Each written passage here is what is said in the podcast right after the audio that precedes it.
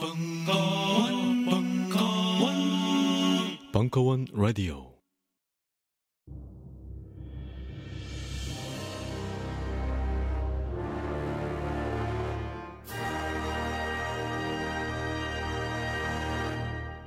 당신을 위한 강연이 있습니다. 발버둥 쳐봐도 우리의 인생은 B급. 세상의 다수도 B급. B급을 위한 B급. 총 8가지 최고의 선별자들이 추수리고 추수림 벙커원 특별기획 B급 B급 철학. 영화, 만화, 드라마, 게임에 빠진 이들에게 바치는 잠언. 심지어 골라 듣는 재미까지 골라 골라 아무거나 골라 못 고르면 내가 골라 아무거나 골라 벙커원 홈페이지에서 확인해 보세요. 스마트폰에 바이블, 벙커원 어플이 대폭 업그레이드 되었습니다. 강좌 및 강의별 결제 기능 탑재.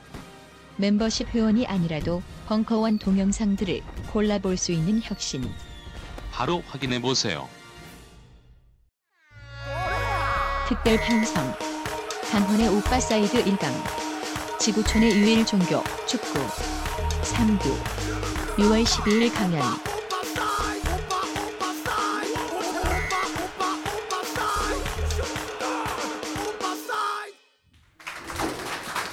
다음 시간에 이제 우리가 피파라는 것에 대해서 한번 비벼볼 건데요.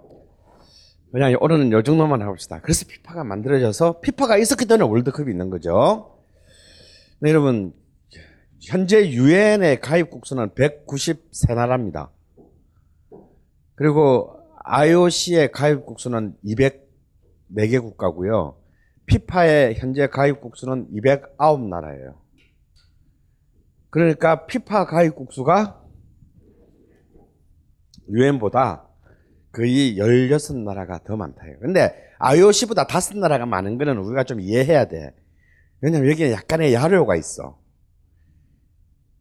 영국은 피파에 잉글랜드, 스코틀랜드, 웨일즈, 북아일랜드가 다 따로 독립적으로 가입해 있어요. IOC는 한 나라로 가입돼 있고. 그래서 세 나라가 더 추가되어 있는 거죠. 아, 뭐 그렇다 하더라도 IOC 가입 국 수보다 피파가 훨씬 많고 아, 그래서 지금 피파라는 것은 그냥 단순히 월드컵과 많은 국제적인 대회를 간장하는 축구의 세계 최고 기관이 아니고요. 지금의 피파는 뭐냐면 예를 들어서 우리가 독립 국가가 되고 싶어 하잖아. 그럼 제일 먼저 세계에 인정받기 위한 첫 번째 왜냐면 유엔은 가입하려면 뭐, 안- 뭐, 뭐지, 안전보장 이사회를, 의결을 거쳐서 뭐 총회에 가기도 복잡하잖아. 우리가 먼저 국가가 되는 것을 스스로 승인받는 첫 번째 행보가 뭐냐면요. 피파에 가입하는 거예요. 피파에 가입해서부터 이제 우리가 독립국가로서의 정체성의 활동을 시작한다는 것을 이제 증명하는 겁니다. 이제 그런 정도의 위상을 피파가 가지게 된 거예요. 그리고 월드컵은 저 4년마다 IOC는 올림픽을 합니다. 피파는 월드컵을 하죠. 근데 알다시피 월- 올림픽은 축구를 포함한 수많은 종목을 하고 월드컵은 축구 딱 하나만을 하는데도 불구하고 그 대회의 규모는 압도적으로 큽니다. 이건 좀 사실 상식적으로 말이 안 돼야 되는 것인데 그런 이런 그 IOC와 피파 그리고 월드컵과 올림픽이라는 이 두 개의 유상을 본다면 축구가 현재 그냥 많은 스포츠 중에 하나가 아니라는 것을 알 수 있는 것이죠. 이거 안 가냐?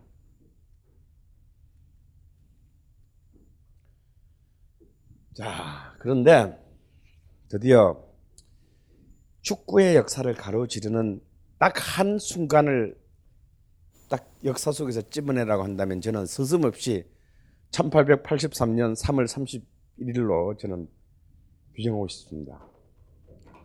1883년 3월 33월 31일 무슨 일이 일어났냐? 이때 이날 영국 FA컵 결승전이 열리는데요. 이 결승전에 오른 팀은 그 전해 결승전에 오른 팀과 똑같았습니다. 한 팀은 지금은 2부 리그에 가 있는 챔피언십 리그에 가 있는 잉글랜드 북부 노동자 클럽 팀인 블랙번 로버스고요. 또 다른 한 팀은 영국 최고의 사립 명문학교인 이튼 스쿨 팀이었어요. 그 전해인 1882년에 결승전에서 노동자 클럽 팀은 잘 처먹고 잘 자라고 잘 훈련받은 이튼 스쿨 팀에게 아주 개발립니다.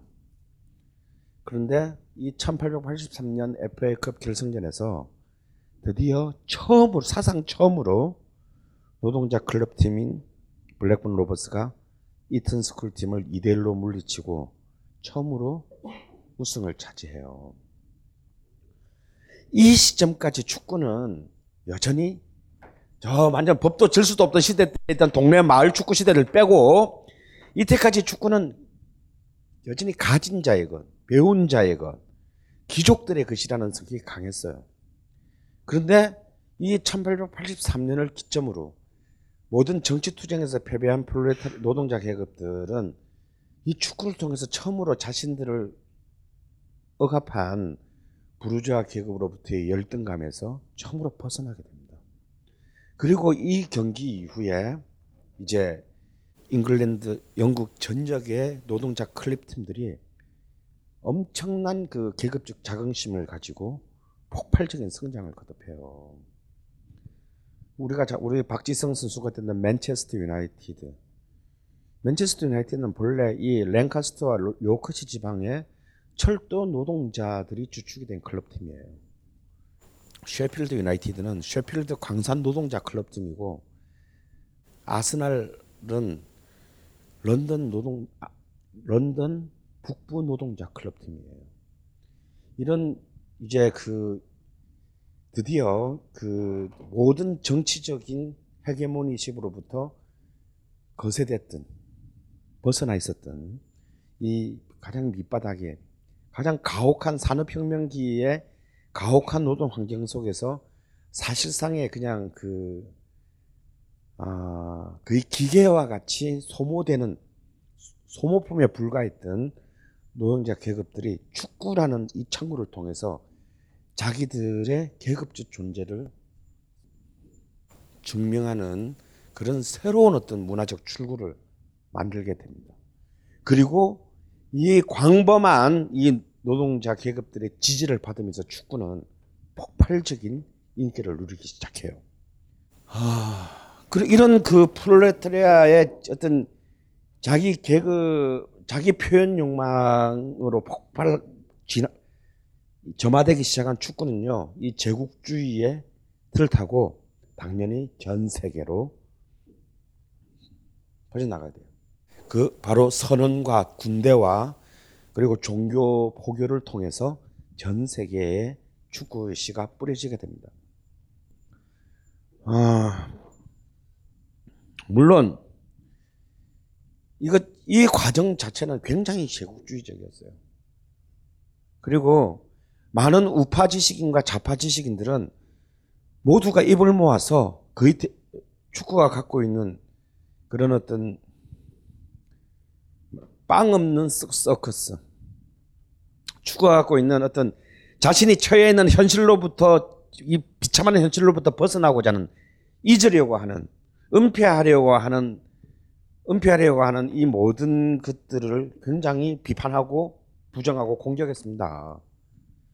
그런데 그럼에도 불구하고 축구는 점점 더 더욱더 유럽에서의 하층 계급들, 노동자 계급들과 그리고 식민지 지역의 많은 식민지 민중들의 경기로 그들 그들이 그들 스스로를 유일하게 주체적으로 표출할 수 있는 어떤 그런 문화적 표현으로 성장하게 돼요. 이 축구가 이제 예를 들어서 그 남미에게 남미에게 이제 근대화된 축구의 룰이 퍼져 나갔을 때 정말 어떤 룰들이 강요됐냐면요.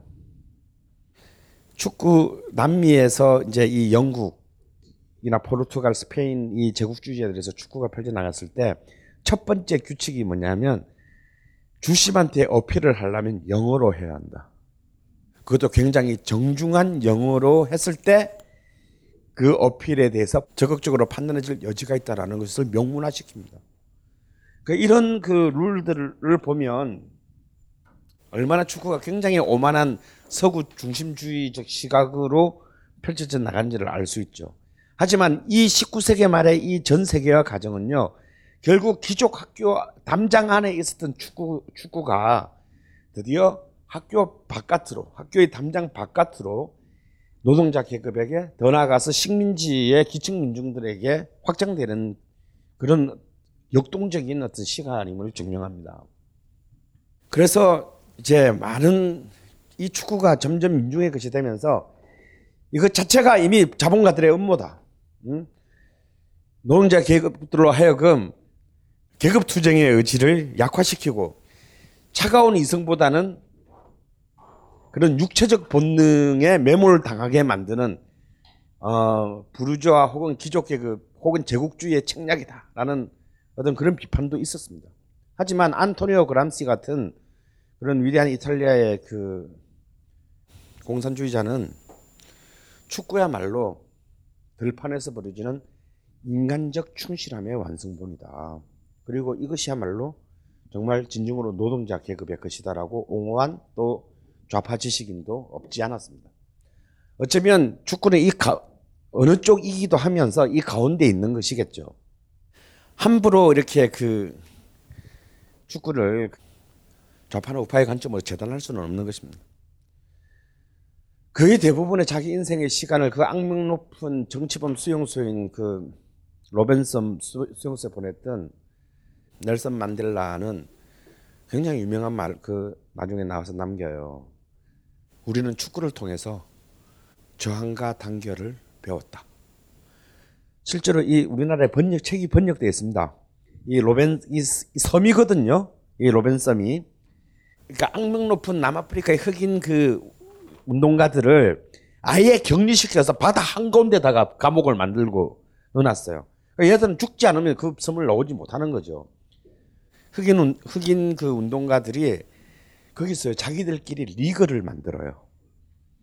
자기들끼리 막 무슨 리그 만들어서 막 각 교도소 방별로 팀을 만들고 그래서 그런 작은 투쟁부터 시작합니다. 우리에게 일주일에 한 번씩 공을 찰 수 있, 니들 또 주말 되면 축구 리그 하잖아. 그럼 우리도 주말에 한 번은 경기를 할 수 있게 해달라. 그래서 축구공하고 골대를 만들어 달라. 그리고 우리도 유니폼 할 수 있게 재수복 말고 천 좀 주라.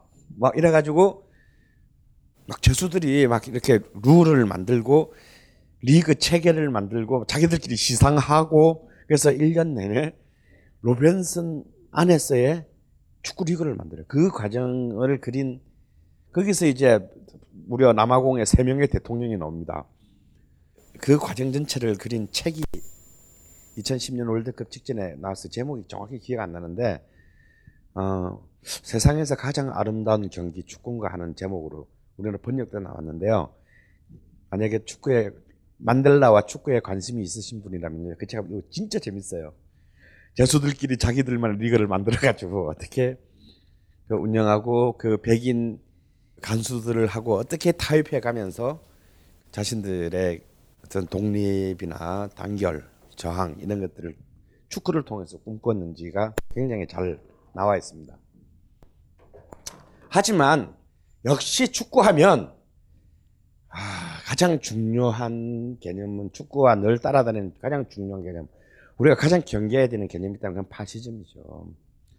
축구는 사실은 파시, 사실은 만델라의 경우나 안토니오 그람시의 경우와는 달리 가장 전 지구적으로 지금 관철되고 있는 크게 동원되는 개념은 역시 파시즘일 겁니다. 그래서 이 축구와 파시즘에 관련된 가장 유명한 말이 있죠. 축구와 조국은, 조국은 항상 함께 있다. 그래서 옛날 로마 시대 때에 그 빵과 서커스라는 대중들을 의식을 박탈하는 어떤 것을 빵과 서커스라고 했는데 축구야말로 빵 없는 서커스다. 사람들이 지 배고파 죽는 줄도 모르면서 서커스에 열광하면서 모든 그이 이 삶의 본질로부터 멀어지게 만든다라는 뜻입니다. 실제로 축구, 축구는 20세기로 20세기로 접어들면서 사실 파시즘의 굉장히 그 간악한 도구로 전락한 적이 너무 많아요. 특히 이제 그 이탈리아 같은 경우 이제 무솔리니 boys. 이 무솔리니의 어떤 파시즘이 막 그 했을 때요. 무솔리니는 두 번째 월드컵 34년 두 번째 월드컵을 이탈리아에서 개최해 가지고 성공을 거두는데 그때부터 이미 이제 이 선수들이 파시즘식 경례들을 이제 하게 합니다. 그리고 이탈리아라는 이제 국가 구호를 이 경기장에서 이제 처음으로 이제 그 공식화합니다.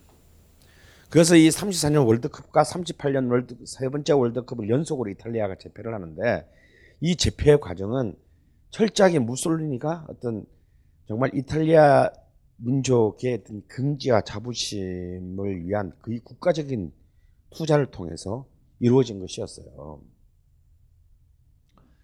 그리고 2차 세계대전이 일어나서 월드컵은 중단됐는데 여기에 이른바 지금 우크라이나 지방에 지금도 있죠 이 팀은 굉장히 명문팀입니다. 디나모 대 키예프의 비극이 일어나요.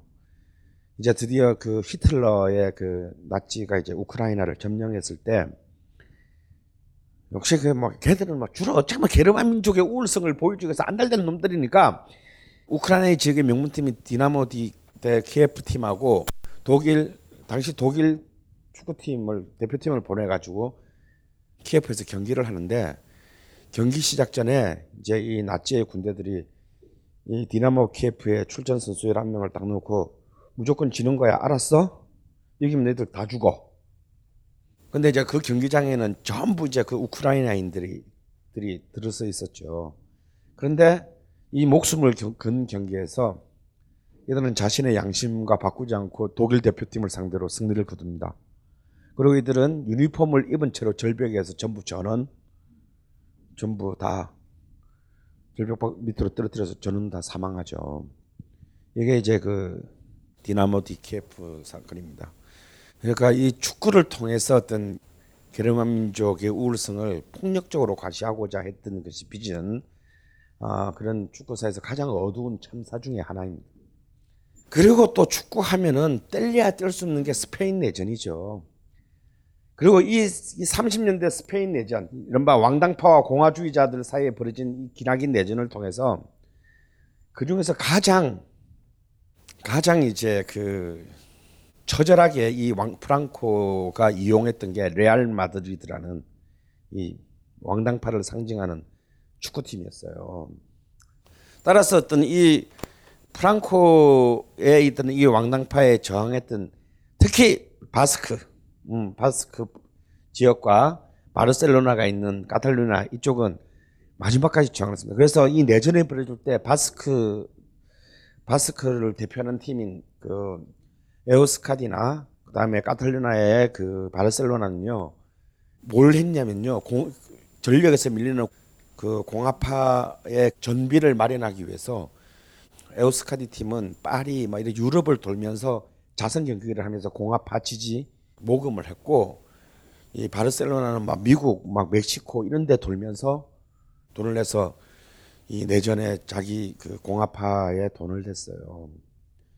결국 그 프랑코의 군대가 1937년에 바르셀로 당시 바르셀로나 회장을 사살함으로써 이제 이 비극은 이제 아주 극단으로 지속해 되고 아직까지도 엘 클라시코라는 이름으로 이 레알 마드리드와 바르셀로나의 이 경기는 정말 국가를 넘어선 사생 결단의 싸움인데 여기에는 그 바로 피 묻은 역사가 묻어 있기 때문입니다. 끝까지 타협할 수 없는. 다만 지금은 총을 쏘지 않는다라는 것 말고는 본질적으로 하나도 달라지지 않은. 어쩌면 이 카탈루냐는 바르셀로나를 통해서 자기들의 정체성, 아이덴티티를 생각하고 독립을 꿈꾸는 것이고요. 바스크는 뭐 여전히 아직도 끝없는 분리주의자들의 주장을 하고 있죠. 바로 그 바스크를 대표하는 팀은 빌바오 FC입니다. 그런데 정말 이때부터 재밌어요. 이미 그 레알 마드리들은 자기들이 얼마나 나쁜 악마들인가로 보이는 걸 알고 있었어요. 그래서 물타기 작전을 시도합니다. 그래서 전 세계에 굉장히 잘 나가는 애들 돈으로 처발라서 사와가지고 물타기를 갖다가 시작하는데 그 중에 가장 대표적인 인물이 당시 그 40대에서 50대 최고의 선수, 헝가리 최고의 공격수였던 어, 푸스카스 같은 선수들. 다음에 프랑스의 나폴레옹이라 불렸던 중원의 지- 지금의 차비 에르난데스의 전신에 걸수 있는 코파. 그리고 아르헨티나 출신의 스테파노 이런 세계적인 선수들을 전부 불러 모아서 국제군을 만들었어요. 그럼으로써 이렇게 뭔가 이렇게 이 그 왕당파 뭐 이런 그 이미지를 희석시키려고 했습니다. 그 전통이 지금도 그래서 레알 마드리드는 어떻게든 그 당시에 세계 최고의 뭐 나라의 국지 상관없어. 뭐 야, 지금 베일이 뜨고 있냐?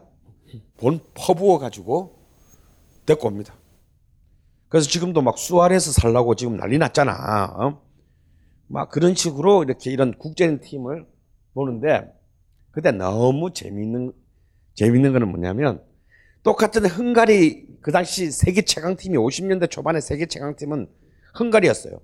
헝가리는 50년대가 시작해서 54년 스위스 월드컵 때까지 국제 대회에서 71번 동안 한 번도 지지 않았습니다. 그들이 4년 동안 거둔 첫 번째이자 유일한 패배는 54년 월드컵 결승전에서 어이없게 독일한테 역전패한 거예요. 그 한 번을 줄 때까지 4년 동안 지지 않은 역대 최강팀. 그래서 흔히 이제 피파의 역사에서는 역사상 가장 최강팀은 70년 월드컵 팀이고 브라질 월드 아까 여러분이 보셨던 브라질 월드컵 팀이고 두 번째 최강팀은 50대 전반의 헝가리 대표팀이다라고 하는데 그 투톱이 그 cannon shooter인 푸스카스와 헤딩 슛의 아주 전설이라고 불리는 코크시스인데요. 이 두 명의 헝가리 팀은 한 놈은 레알 마드리드에 한 놈은 바르셀로나 FC에 가서 굉장히 극적으로 운명을 달리하게 돼요. 근데 문제는 헝가리도 여러분 알다시피 56년에 소련의 침공으로 인해 가지고 헝가리 민주화의 물길이 좌절되잖아요. 그때 바르셀로나에 와 있던 그 쿠발라라는 그 헝가리 대표팀 선수가 있었는데요. 얘가 자기 자기의 조국인 헝가리가 소련에게 군합발로 박살나서 나자마자 귀국하지 않고 해외에 나와 있던 나와 있는 헝가리 대표팀을 헝가리 대표팀 및 헝가리 선수들을 규합해 가지고 망명 헝가리 대표팀을 만들어요. 그래 가지고 이게 국가 대표, 헝가리 대표팀이 두 개가 됩니다. 근데 여기서 또 피파는 굉장히 보수적이고 반동적인 결정을 해 가지고 망명팀을 만들었던 쿠발라에게 선수 2년간 자격 정지를 내려서 강제적으로 망명 팀을 해산시키는 또 웃기는 일이 발생을 하죠.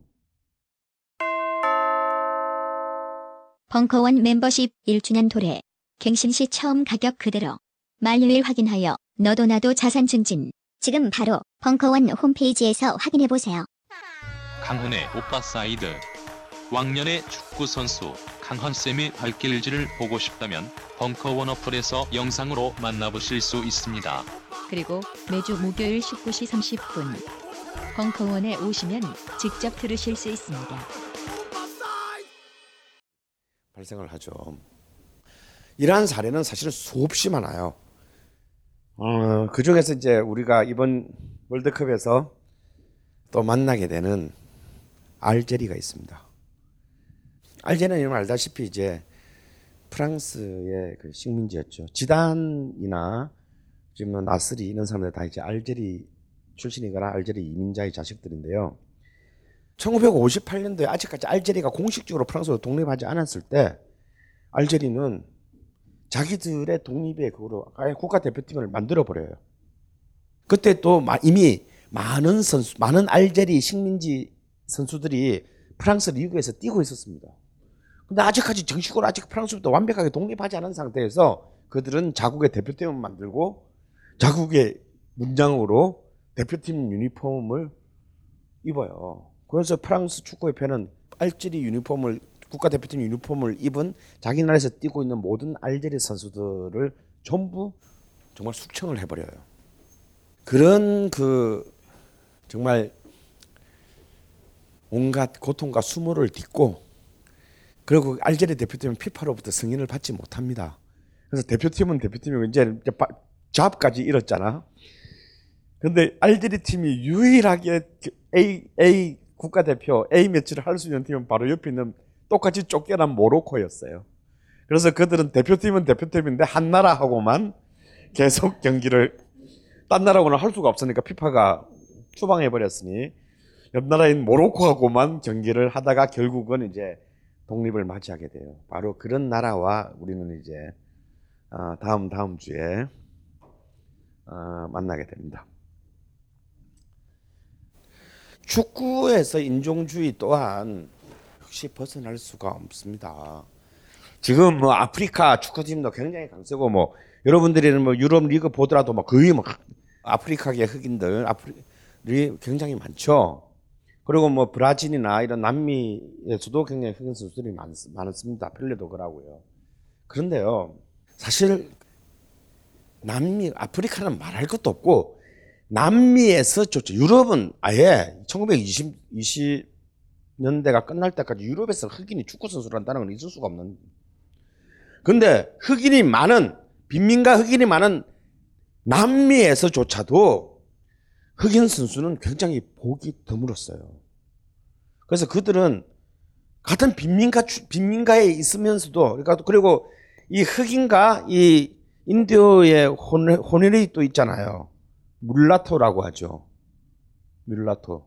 물라토란 말 들어보셨어요? 남미에서 이제 노예의 후손인 흑인과 인- 토착 인디오의 혼혈을 뮬라토라고 합니다. 이 뮬라토조차도 사실은 축구장에 가기가 어려웠습니다. 그래서 사실 그 1920년대가 될 때까지 우루과이 대표팀 같은 경우에 우루과이 대표팀이 이제 처음으로 남미가 부상하는 게 브라질이 아니고 우루과이거든요. 24년 올림픽과 어 네덜란 그 암스테르담 올림픽과 28년 파리 올림픽 때 연속으로 우루과이 대표팀이 이걸 휩쓸면서 드디어 남미 축구가 이제 유럽을 꺾기 시작하는데 그 전까지 우루과이에서는 우루과이에서조차도 흑인들이나 뮬라토가 선수 생활을 한다는 건 있을 수가 없는 일이었어요. 그런데 24년 올림픽에서 안드라데라는 그 흑인 선수가 정말 놀라운 그 발군의 실력을 바탕으로 우루과이에 금메달을 안기면서 유- 유럽의 축구계와 유럽 지식인들의 충격을 처음으로 경기에서 흑인을 본 거야. 그래서 안드라데의 등장 이후에 그걸 보고 그 유럽의 백인들이 너무 충격을 받아가지고 이것은 반란이다 라고까지 규정을 했어요. 우리는 모두가 축구 황제의 펠레 이름을 아무리 축구에 관심 있는 사람도 알고 있어요. 하지만 펠레 앞에 아르투르 프리덴 라이히라는 이상한 이름의 브라질 흑인 축구 선수가 있다는 것을 잊어서는 안 됩니다. 이 프리덴 라이히는 이름부터 보면 뭐냐면 독일계 아버지와 흑인 브라질 혼혈입니다. 그래봐야 유색인이죠. 그는 이미 1920년대와 30년대에 42살까지 브라질 리그에서 뛰면서 펠레보다도 더 많은 골을 넣었어요. 펠레가 1279골을 넣었는데 이 사람은 생애 내내 1356골을 넣었습니다.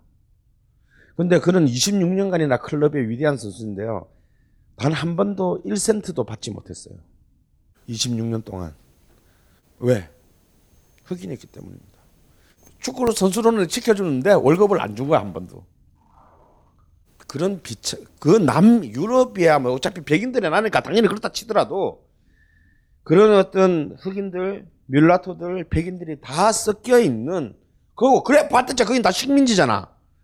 다 식민지로부터 출발한 나라임에도 불구하고 그런 남미에서조차도 흑인들이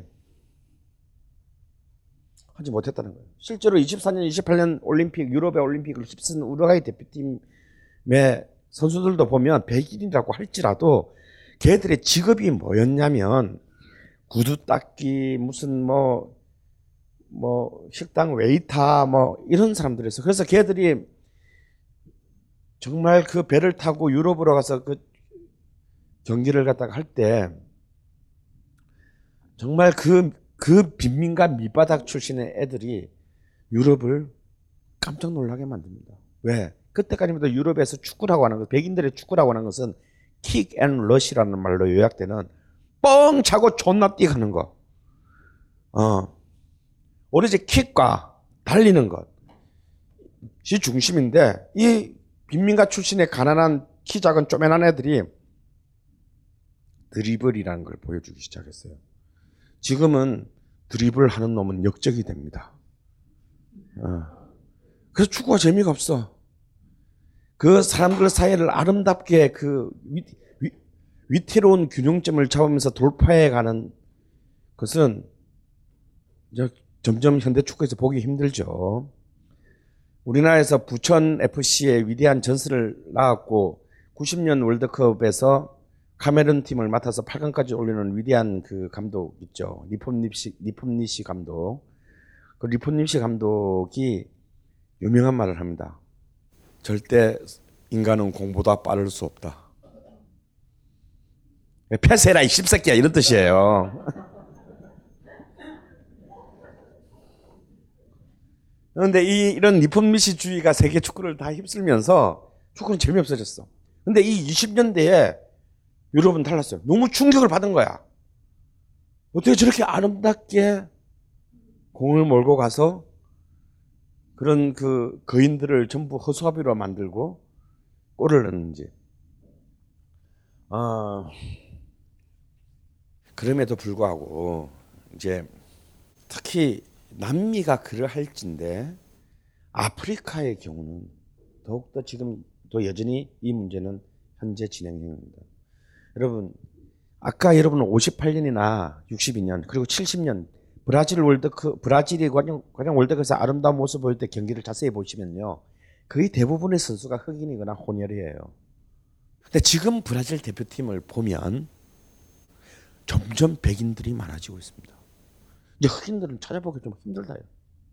오히려 실제로 80년대 이후로 이른바 소크라테스와 지코가 등장한 이후로 브라질을 이끌어가고 있는 선수들은 전부 백인 중산층 가정 출신들입니다. 사실은 이 19세기 말 20세기 초부터 이 빈민가의 흑인이나 물라토들은 자기들이 유일하게 자기를 존재에 실현할 수 있는 것은 축구, 축구 아니면 음악밖에 없었어요. 하지만 축구가 거대한 어떤 부를 창출할 수 있는 계기가 되면서 돈 많은 백인 중산층 애들이 집에서 지 새끼들을 축구를 가르치기 시작했다 이거야. 그게 이제 더 이상 이제 우리도 시골 50리 천재가 서울대 못 가는 거예요. 브라질도 똑같다 이거야. 빈민가에서 골목에서 그냥 맨발로 공 차던 애들이 어릴 때부터 굉장히 정교하고 수준 높은 축구 교육을 받은 백인 중산층의 자식들을 이기지를 못하게 됩니다. 그리고 그것은 어찌 보면은 브라질이 점점 월드컵 우승을 덜 하게 되는 우승권에서 점점 멀어지는 그것과 굉장히 정확하게 일치를 해요. 하지만 가장 이 축구의 인종주의에서 여전히 가장 큰 모순 속에 빠져 있는 지역은 여전히 가장 세계에서 낙후되고 가장 많이 수탈을 당한 아프리카 지역이다. 어, 아프리카 현대사에서 축구는요 굉장히 극단적인 두 개의 얼굴을 갖고 있어요. 하나는 이른바 특히 서, 서유럽 제국주의 국가로부터 아프리카가 독립 독립을 하기까지의 이 과정에서 아프리카에서의 축구는 아프리카 민족주의 운동에서 굉장히 중요한 매개체였어요. 왜냐하면 아프리카는 국가의 개념보다는 부족의 개념이 강했습니다. 그래서 이 부족끼리 이른바 divide and rule, 이 제국주의자들이 부족끼리를 막 이간시켜 가지고 서로 막 죽이고 살리고 하게 만듦으로써 사실상 독립의 의지를 원천적으로 거세했어요. 그래서 실제로 아프리카 20세기 초반에 아프리카 민족주의 운동자들은 아프리카 축구를 갖다 굉장히 공격적으로 보급을 한다. 왜냐하면 부족을 넘어서서 국가라는 개념으로 이들을 통합하는데 축구만큼 좋은 게 없었기 때문입니다. 왜냐 부족끼리 막 지금 말도 다르고 지금 같은 동네에 살고 있는데 부족끼리 말도 다르고 막 문화도 다르고 그러니까 뭔가 하나의 저, 뭔가 one spirit, one team, 뭐 이걸 만들려면 축구보다 더 좋은 게 없었기 때문이다, 이거. 그래서 실제로 아프리카의 독립, 20세기 독립운동에 있어서 아프리카 민족주의 운동에 있어서 축구는 굉장히 중요한 역할을 했어요. 하지만 그런 민족주의 운동의 촉매자가 됐지만 또 동시에 이것은 또 하나의 아프리카 축구의 이른바 제2의 노예 수출이다라는 말이 있을 만큼 아프리카 애들은 이제 유럽 축구 리그에 완전 밥이 됩니다. 그래서 유럽 유럽 축구 리그에 가장 값싸고 재능 있지만 가격은 훨씬 싼 선수들을 유출시켜주는 공장이 돼요. 그래서 굉장히 유명한 말이 있어요. 유럽 리그에서 아프리카 출신 선수들은 축구를 하는 것이 아니라 노동을 하고 있다.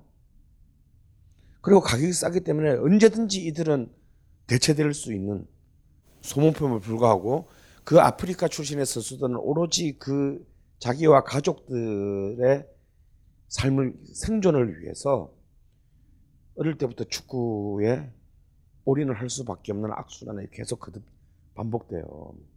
그래서 아프리카 축구가 그런 유럽 리그에서 그렇게 어마어마한 선수층들을 만들어내면도 불구하고 불구하고 아프리카 축구가 월드컵을 석권하지 못하는 이유가 바로 여기에 있습니다.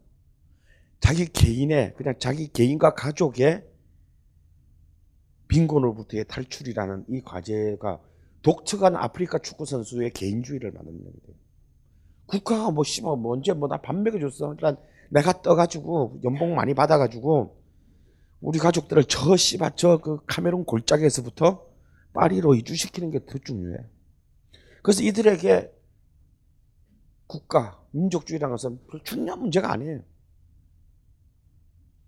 물론 드록신 같은 어, 드록바 같은 정말 정말 훌륭한 어, 저는 정말 이번에 코트디부아르가 4강에 꼭 가기를 기대합니다. 어, 그러는 아주 굉장히 훌륭한 그 국가관을 가진 선수가 없는 건 아니지만 아데바요르 같은 개 같은 선수도 있다 이거야. 그래서 지금 아프리카 축구는 사실상 굉장히 많은 어, 굉장히 많은 모순과 문제점이 여전히 어, 떠 있고 어쩌면 이것이 이제 아프리카에서 드디어 월드컵이 2010년에 개최되었음에도 불구하고 아직까지 아직 아프리카 축구는 여전히 미정형의 상태에 놓여 있습니다. 그래요. 여전히 여전히 월드컵은 더 이상 말이 좋아서 세계인의 종교라고 하지 여전히 월드컵은 그냥 강자들의 잔치다. 강국들의 장치이며 대자본들의 게임입니다. 2010년 월드컵 개막전 때 개최국이 남아가고 터졌을 때 제일 좋아하는 사람은요. 전 세계에서 가장 좋아하는 사람은 만델라도 아니고요. 남아공의 빈민촌도 아니고요. 기아 자동차였습니다. 왜냐면 그 골이 터지는 그 골대 뒤에 기아 자동차 광고판이 있었거든요. 진짜로.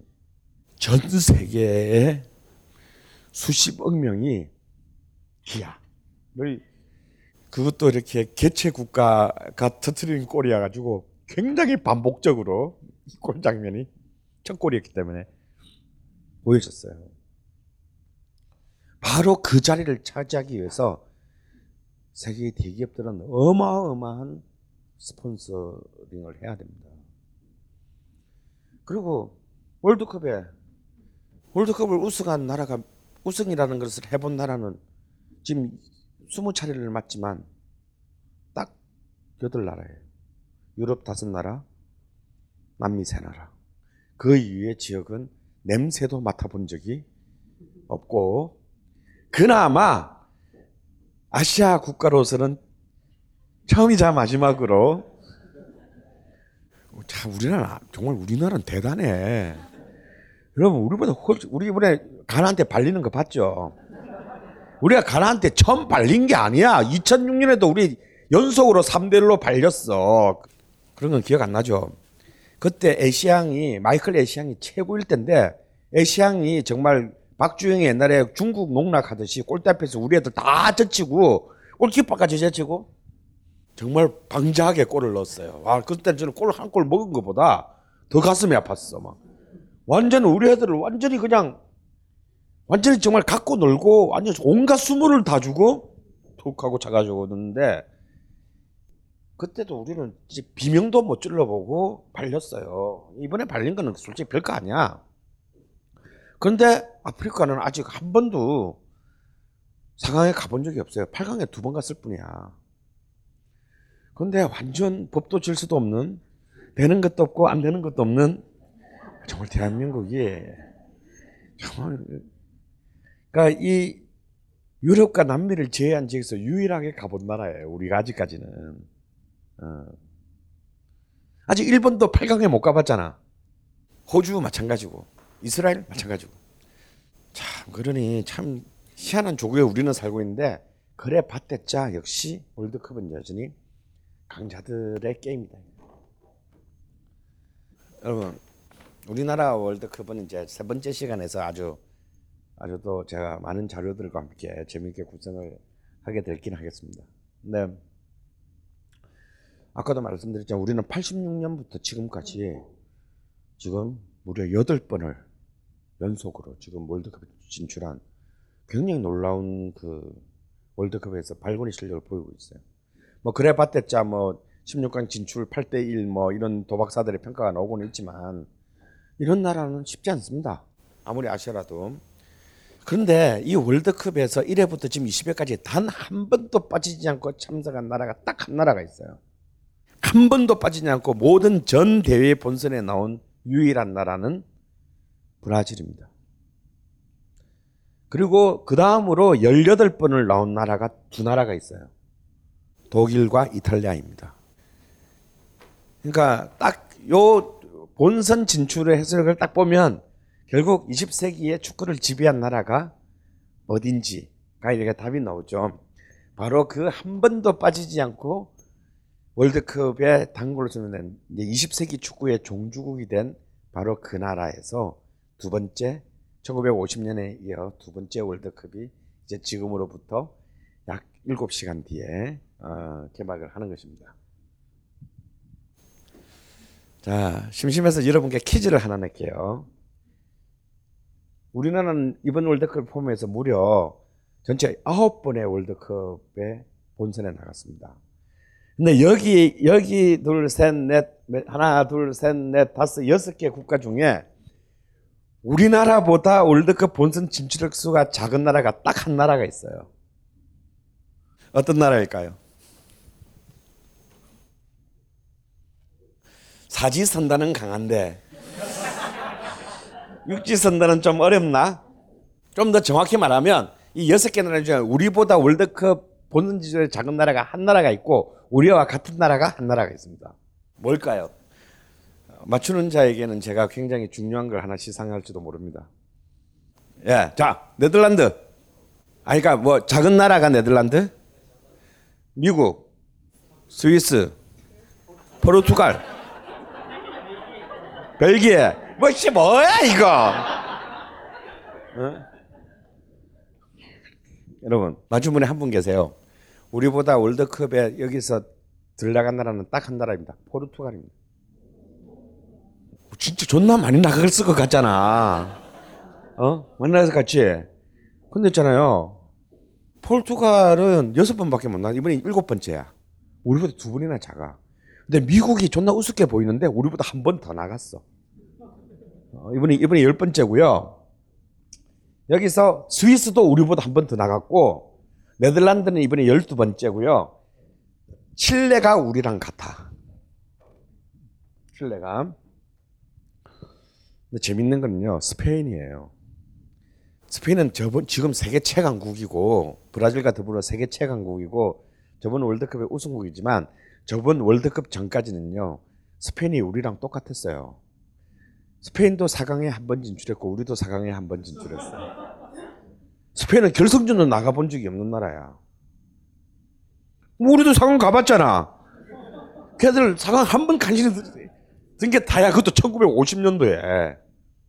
그러니까 장 저번 대회까지 2010년 봄까지는 스페인하고 우리가 같았다라는 사실. 어. 근데 지금은 우리는 너무나 먼 하늘에 별이 돼 있고 우리는 그냥 지상의 지렁이가 되고 있습니다.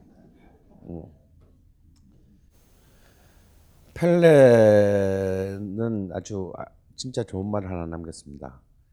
축구는 세상에서 가장 아름다운 게임이다. 근데 사실은 우리가 우리가 오늘 대충 축구의 역사를 훑어봤듯이 축구는 그렇게 사실 생각보다 아름다운 게임은 아니에요. 어쩌면 이 안에 계급 투쟁과 제국주의와 식민지 그리고 인종의 모든 문제 아, 그리고 정말 이 자본과 권력이라는 어마어마한 정치 경제학적인 글로벌한 정치 경제학적인 의제들이 전부 총출동해서 구성하고 있는 새로운 개념입니다. 그래서 축구는 더 재미있는지도 몰라요. 아마도 이, 앞으로의 이번 그 강의는요, 강의가 여러분들이 어, 이거 한다고 해서 뭐 직장에 취직할 수도 없고, 여러분들 앞으로 축구를 볼 때, 어? 아는, 아는 자가 좀 더 많이 보이고, 좀 더 재미, 재미있게 보이는 것이거든요. 그래서 여러분이 보고 있는 그 축구, 그뭐 비록 TV로 보는, 보거나 인터넷으로 보는, 본다고 하더라도, 여러분 눈에 보이는 바로 그 화면 너머에 얼마나 많은 의미들이 춤추고 있는지를 좀 더 풍부하고 풍요롭고 재미있게 보이게 되기를 기대합니다. 그리고 내일 우리 새벽에 어, 브라질과 크로아티아전을 보실 분들은 보실 텐데 이 경기의 가장 중요한 관전 포인트 이자 이번 월드컵의 관전 포인트가 될 건데요. 그걸 마지막으로 보죠. 저는 제가 보기에 내일 개막전은요. 과연 브라질이 우승할 수 있는 팀인가? 네. 브라질은 94년 미국 월드컵 이후로 팀이 완전히 바뀝니다. 우리가 알는 브라질은 이제 없어요. 70년 월드컵에 우승한 이후로 무려 24년간 월드컵으로부터 초대받지 거의 우승권에서 멀어진 팀이 됐어요. 왜냐? 드디어 개인의 창의성은 특히 독일과 이탈리아로 대표되는 이른바 조직적인 팀워크 앞에 무력하게 무너졌기 때문입니다. 그래서 브라질은 그런 거대한 패러다임의 이동에 적응하지를 못하면서 24년 동안 밀려났어요. 그러는데 이제 이른바 지금 현재의 지봉을 잡게 된 이 스콜라리 체제가 만들어지게 되는데요. 94년 월드컵부터 이제 브라질은 실리 축구로 전합니다. 야, 우리만 언제까지 예술을 할 수는 없다. 그래서 이때부터 브라질은 공격수가 아닌 미드필더와 중앙 수비수를 중심으로 하는 이기는 축구를 차리게 돼요. 그래서 이제는 더 이상 화려한 전방의 공격수가 아닌 전방의 공격수가 아닌 그래서 둔과 같은 별로 잘 보이지는 않은데 언제나 중요한 순간에 골문을 막고 있는 그런 훌륭한 이제 이 중원을 중심으로 하는 미드필드 플레이를 중심으로 전환을 하게 됩니다. 그래서 94년과 2002년을 제패했고요. 지금 현재 브라질 대표팀은 놀랍게도 공격력보다는 가장 역사상 가장 완벽한 수비를 갖춘 브라질 대표팀이 됐어요. 근데 공격은 역사상 가장 최약체의 공격력을 가지고 있습니다. 가령 이른바 원톱 공격수 9번 공격수인 프레드 같은 경우는 거의 한국에 내가 볼 때 박주영보다 조금 나은 수준이다 이거.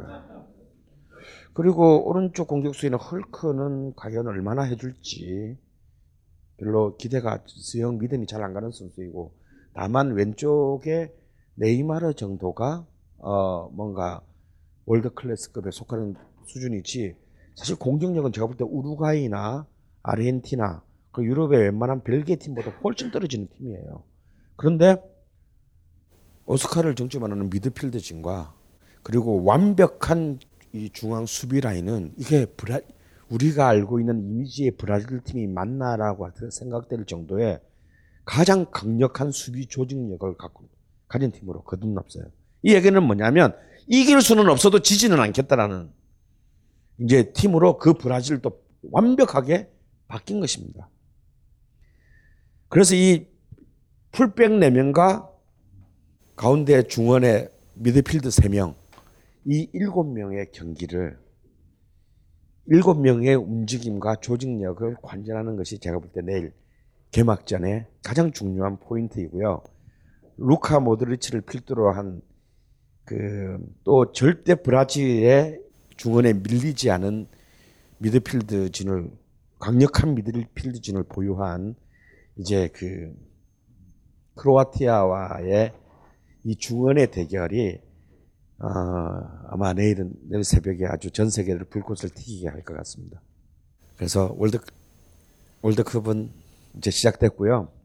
개막전 여러분 보시기 바랍니다. 그리고 아마 다음 주에는 우리 한국 경기가 있죠.